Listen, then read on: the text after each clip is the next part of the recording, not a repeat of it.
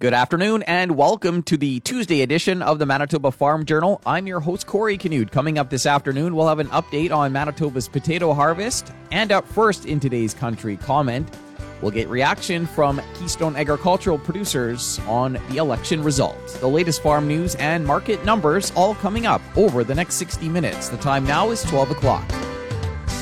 Here's a look at our local news. Good afternoon. You're listening to the Manitoba Farm Journal. Keystone Agricultural Producers is weighing in on the election result. Communications and Government Relations Manager Graham Schellenberg gave his thoughts on another Liberal minority government. We're certainly, you know, watching carefully as the as the, the results come in at this point, and uh, looking forward to continuing our work with the federal government.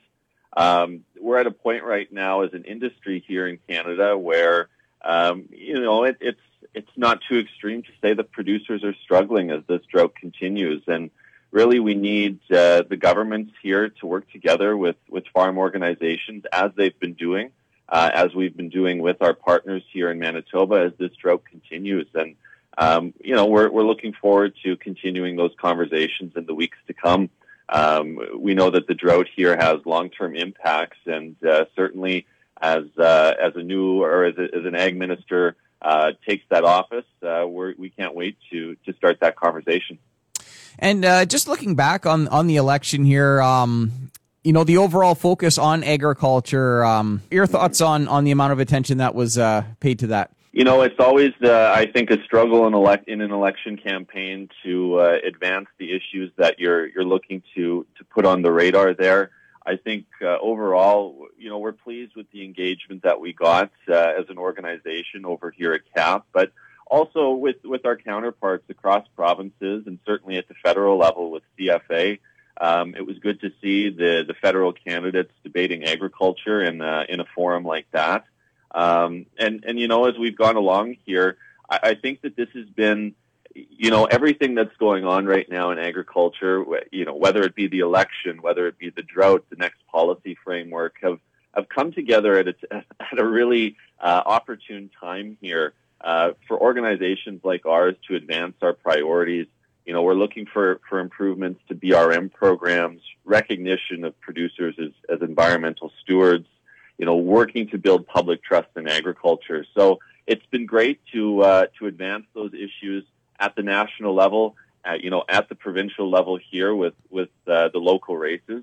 And uh, you know, I think overall we're pleased.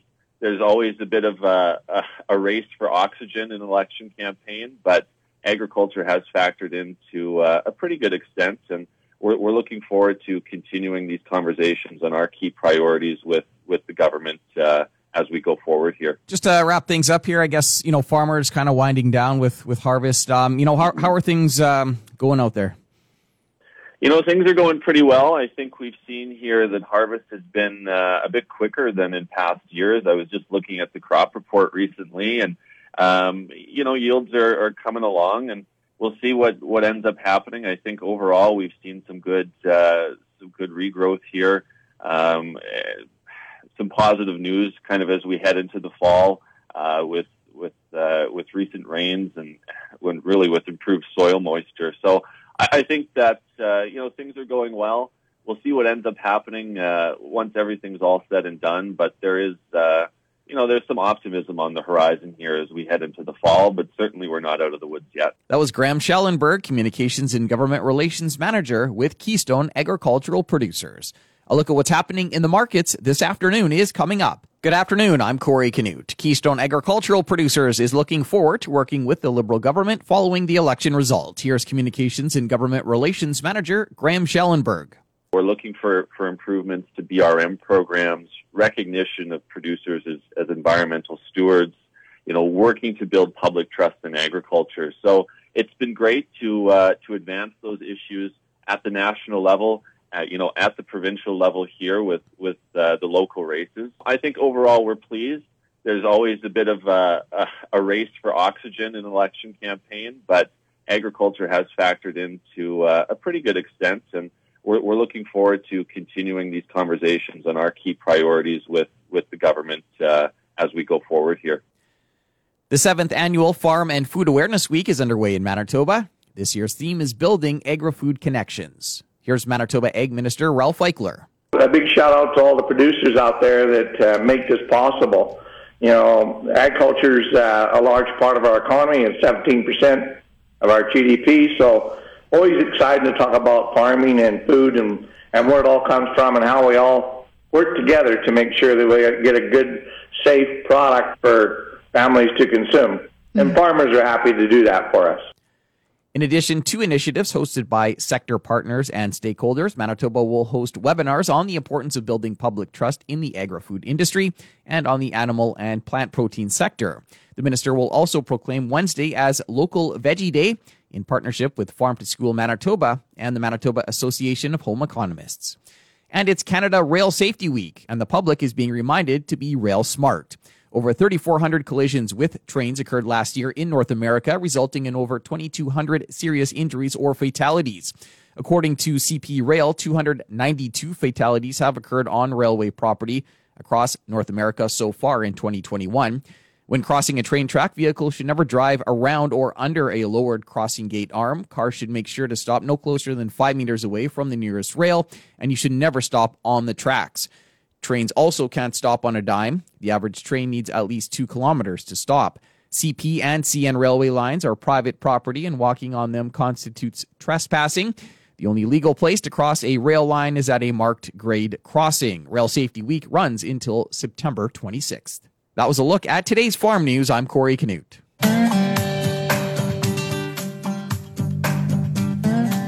Good afternoon and welcome to the Prairie Ag Wire for Tuesday, September 21st. I'm Corey Canute. Coming up today, we'll hear from Justine Cornelsen with the Canola Council of Canada.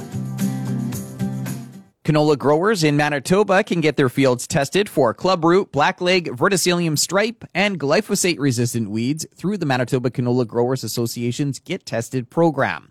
Reporter Candice Dirksen caught up with Justine Cornelsen, an agronomy specialist with the Canola Council of Canada. Yeah, so Manitoba Canola Growers um, is offering free testing for its members. Um, and what um, they're able to do with that is, is get their fields tested for uh, different uh, diseases and also for different weed species. Um, so canola growers are, are um, able to assess um, clubroot within their field, uh, blackleg, verticillium stripe, and then there's several different weeds or glyphosate-resistant weeds uh, that they can send uh, send samples away for. Okay. And so how does it work? Because there's a kind of a whole host of different things that could potentially test for, um, there's different time times um, that these diseases are assessed for, that the weed species are assessed. Um, but so how it would work is as a canola grower, um, they would email Manitoba canola growers and they get a code for their free testing. Um, and then once you've got that code, um, either the, the canola grower or their agronomist can submit samples on their behalf. Um, so these samples go to the PSI lab, so the Pest Surveillance Initiative lab in Winnipeg, um, and that's where they can be um, tested for all of these different things. Um, from there, that grower would then get a report back, and if it was something like clubroot, it would say positive or negative for for that species within the field. And what are, I guess, the concern levels, you know, at this point in the province regarding um, these three particular diseases? Yeah, you know, they're, kind of, um, well, they're all very different. Something like clubroot right being a soil-borne disease. Um, we do have hot, kind of hot pockets where we, we know that it is present. Um, other areas across the, the province haven't seen it yet. So this is something that where growers can be very proactive. They can get out in the field and, and take these samples. Um, it's not always very obvious, so it's such a great um, measure to go out there and, and collect soil and get it tested for. Uh, something like blackleg, um, we know it's here, we know it's widespread, um, but we're at this next level of understanding this particular disease. And so what this test does is actually provides the grower with what the predominant race of, of blackleg is within the field. Um, and that information can help them decide if, uh, what type of canola hybrid they should be growing in future years. Uh, and then the last disease being verticillium stripe. This is a new soil-borne disease here in Manitoba. Um, it's something that's actually new to Canada. It was only found in 2014. So we're still at the basic um, kind of diagnosis diagnosis of this particular disease. Um, it's, it's not as easy to, to find, and it kind of looks a lot like blackleg or sclerotinia. So it's all kind of just training ourselves to be what to be looking for, and, and the lab is able to do that for us on that note, what is it that growers should be looking for um, in their fields, um, you know, as kind of like the early warning signs for any of these? You know what? Um, kind of look for for areas that aren't um, don't well represent the field. So if you're looking for maybe it's a patch that's lodging, uh, maybe it's an area that's dried down quicker than the rest of the field. Um, and obviously, this year has been been a challenging year to begin with, but these are still, um, you know, you're still able to find these diseases out there. Um, so you really want to take this information, and obviously, there's nothing you can do about it this year in that particular canola crop, but it helps for future years in planning. Um, so something like our clubroot test, actually, we do recommend growers um, test their uh, canola fields uh, for next spring. So if you're coming out of a wheat or a cereal crop, you should test that soil right now to see what the spore load for clubroot is before you go and plant a canola field in it next year. All right. And yeah, worth mentioning this is uh, a free testing program, correct? Yes, yeah. Um, canola growers are, are, members of the Manitoba Canola Growers Association. Um, so if you grow canola, you are a member of them. That's always another question, but you are a member of that association. Um, yes, you are able to access free tests. Um, there's no limit. So if you want to go and club root test uh, your entire farm, you are able to do that. So you could submit, you know, 10 samples in if you were wanting to. That was Justine Cornelsen with the Canola Council of Canada chatting with reporter Candice Dirksen. That's it for the Prairie Ag Wire for today. If you have any questions or opinions to share, send them to us by email, the farm desk at goldenwest.ca.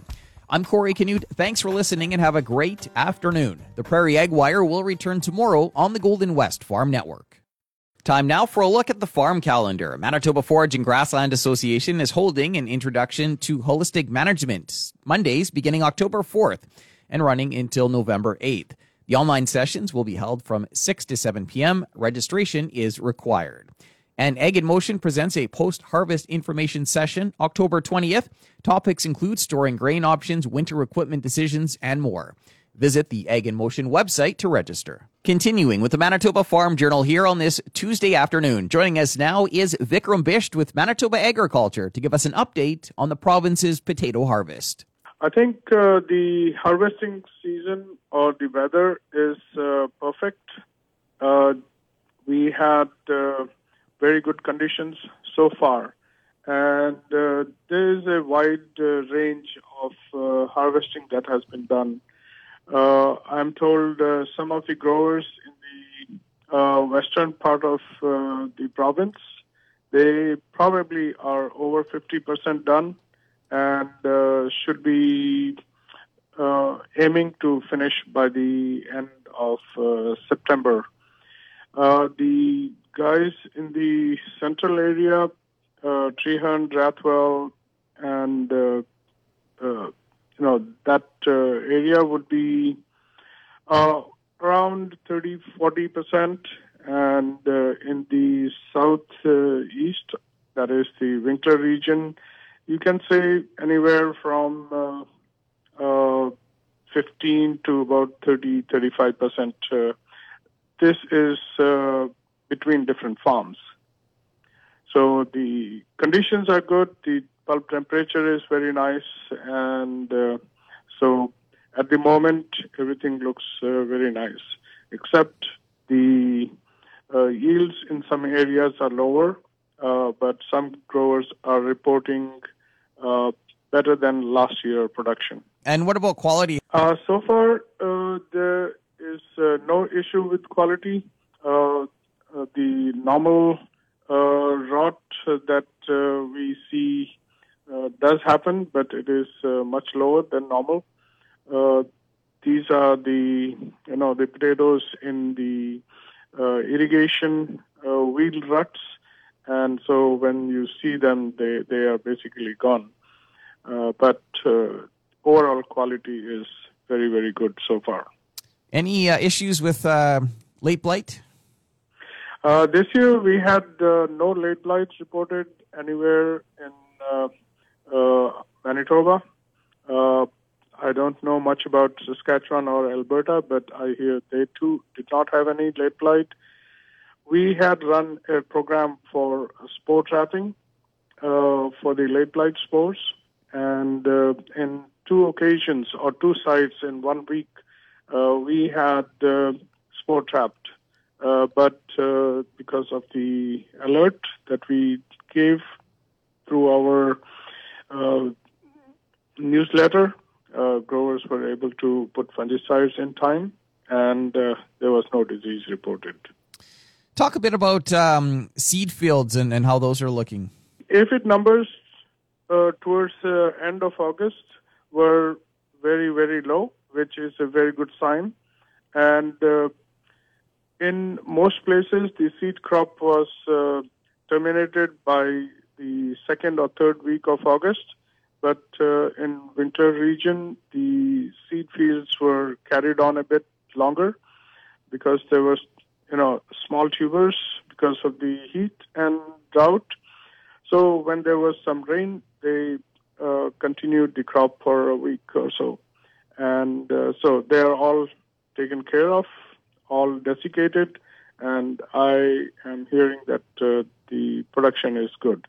At the moment, I don't have much information on the uh, seed yields uh, at uh, you know separated from the commercial yields. That was Vikram Bisht with Manitoba Agriculture updating us on the potato harvest. Another look at what's happening in the markets heading into the close is coming up in just a moment. Time now for another look at today's farm news. Keystone Agricultural Producers is weighing in on the election result. Communications and Government Relations Manager Graham Schellenberg gave his thoughts on another liberal minority government looking forward to continuing our work with the federal government. We're at a point right now as an industry here in Canada where it's not too extreme to say that producers are struggling as this drought continues. And really, we need uh, the governments here to work together with, with farm organizations as they've been doing, uh, as we've been doing with our partners here in Manitoba as this drought continues. And we're looking forward to continuing those conversations in the weeks to come. We know that the drought here has long term impacts, and uh, certainly as an ag minister takes that office, uh, we can't wait to, to start that conversation.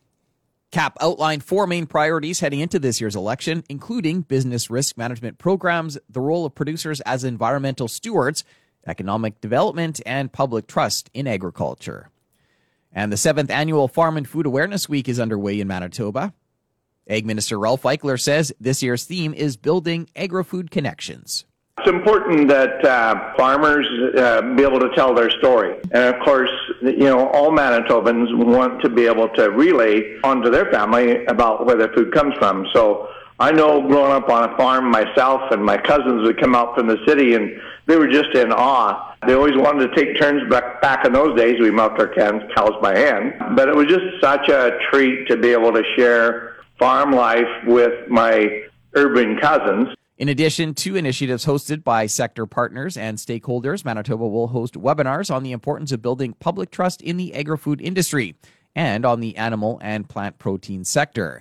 The minister will also proclaim tomorrow as Local Veggie Day in partnership with Farm to School Manitoba and the Manitoba Association of Home Economists. I'll be back after this to wrap up today's program. We've come to the end of another Manitoba Farm Journal. I'm your host, Corey Canute. If you have any questions or comments, you can reach us by email to farmdesk at goldenwest.ca. Today's closing numbers with more in depth commentary on what's happening in the markets is coming up at 10 to 2 on the Markets Farm Program. Coming up on tomorrow's show, we'll get an update on the cattle markets. Thanks for listening and have a great afternoon. Hope you can join us back here tomorrow starting at 12 noon.